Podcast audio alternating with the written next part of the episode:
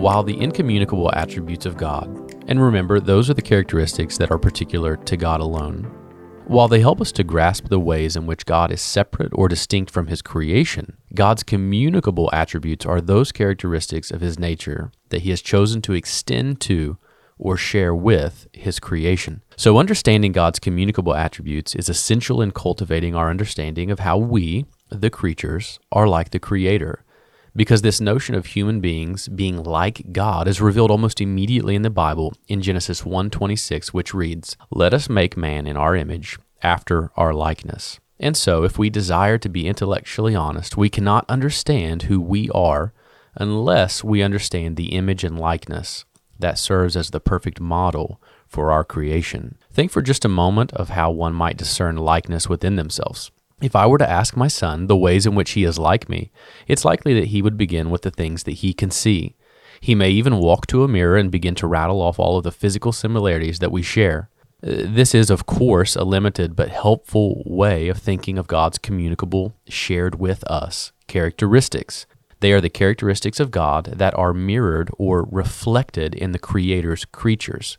If we are to see these characteristics well, it is best that we not look to ourselves first. The perfect humanly model of the communicable attributes of God comes to us in the person of Jesus. Paul clearly exhorts us in this regard in Ephesians 5 1 and 2 when he says, Therefore be imitators of God as beloved children, and walk in love as Christ loved us and gave himself up for us, a fragrant offering and sacrifice to God. What Paul is asking believers to do is put on the characteristics of God that are displayed in the life of Christ, because even Jesus himself tells us that whoever has seen me, being Jesus, has seen the Father. So we are to cultivate who we are and how we act on the basis of who God has revealed himself to be. But before we take a look at a few of these attributes, it's important to realize that even these communicable shared attributes will never be fully realized by us in the same way as God. And so, while our expression of these attributes is a reflection, albeit an important reflection, God's expression of these attributes is infinitely expressed in every way. So, what are the characteristics that God has shared with us? Because time places limitations on our ability to discuss all of God's communicable attributes, it will be helpful to place them under the three larger categories of mental attributes, moral attributes, and attributes of purpose. These categories certainly leave a lot off the table, but there are really no categories that perfectly encapsulate all of God's character. So let's take a look.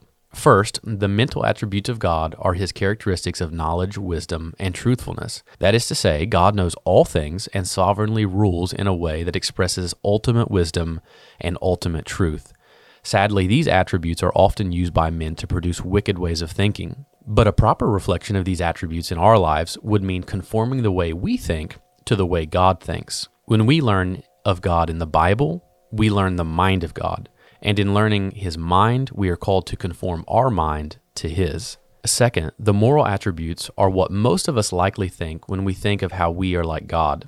Some of these attributes include God's characteristics of goodness, love, mercy, justice, holiness, righteousness, jealousy, and wrath. One clear picture of God's morality is the Ten Commandments, where God puts on display his desire for how we are to live. While this is God's moral standard for all humans, he has graciously written this law on the hearts of his church. In other words, he has called us to act like him and simultaneously enabled us to do so. And so we seek justice and we despise injustice, not because we are morally perfect, but because of the Holy Spirit's work of renewing our affections.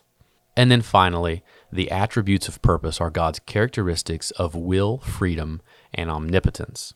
These attributes have to do with God's way of making and carrying out decisions, the way being according to his good desire and plan, and being carried out with complete and total freedom to act and with complete and total power to do whatever he pleases.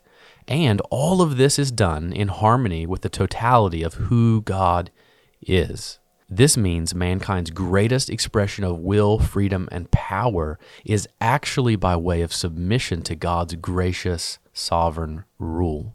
With all that has been said, it might be best to leave us with a question. When people look at us, what do they see?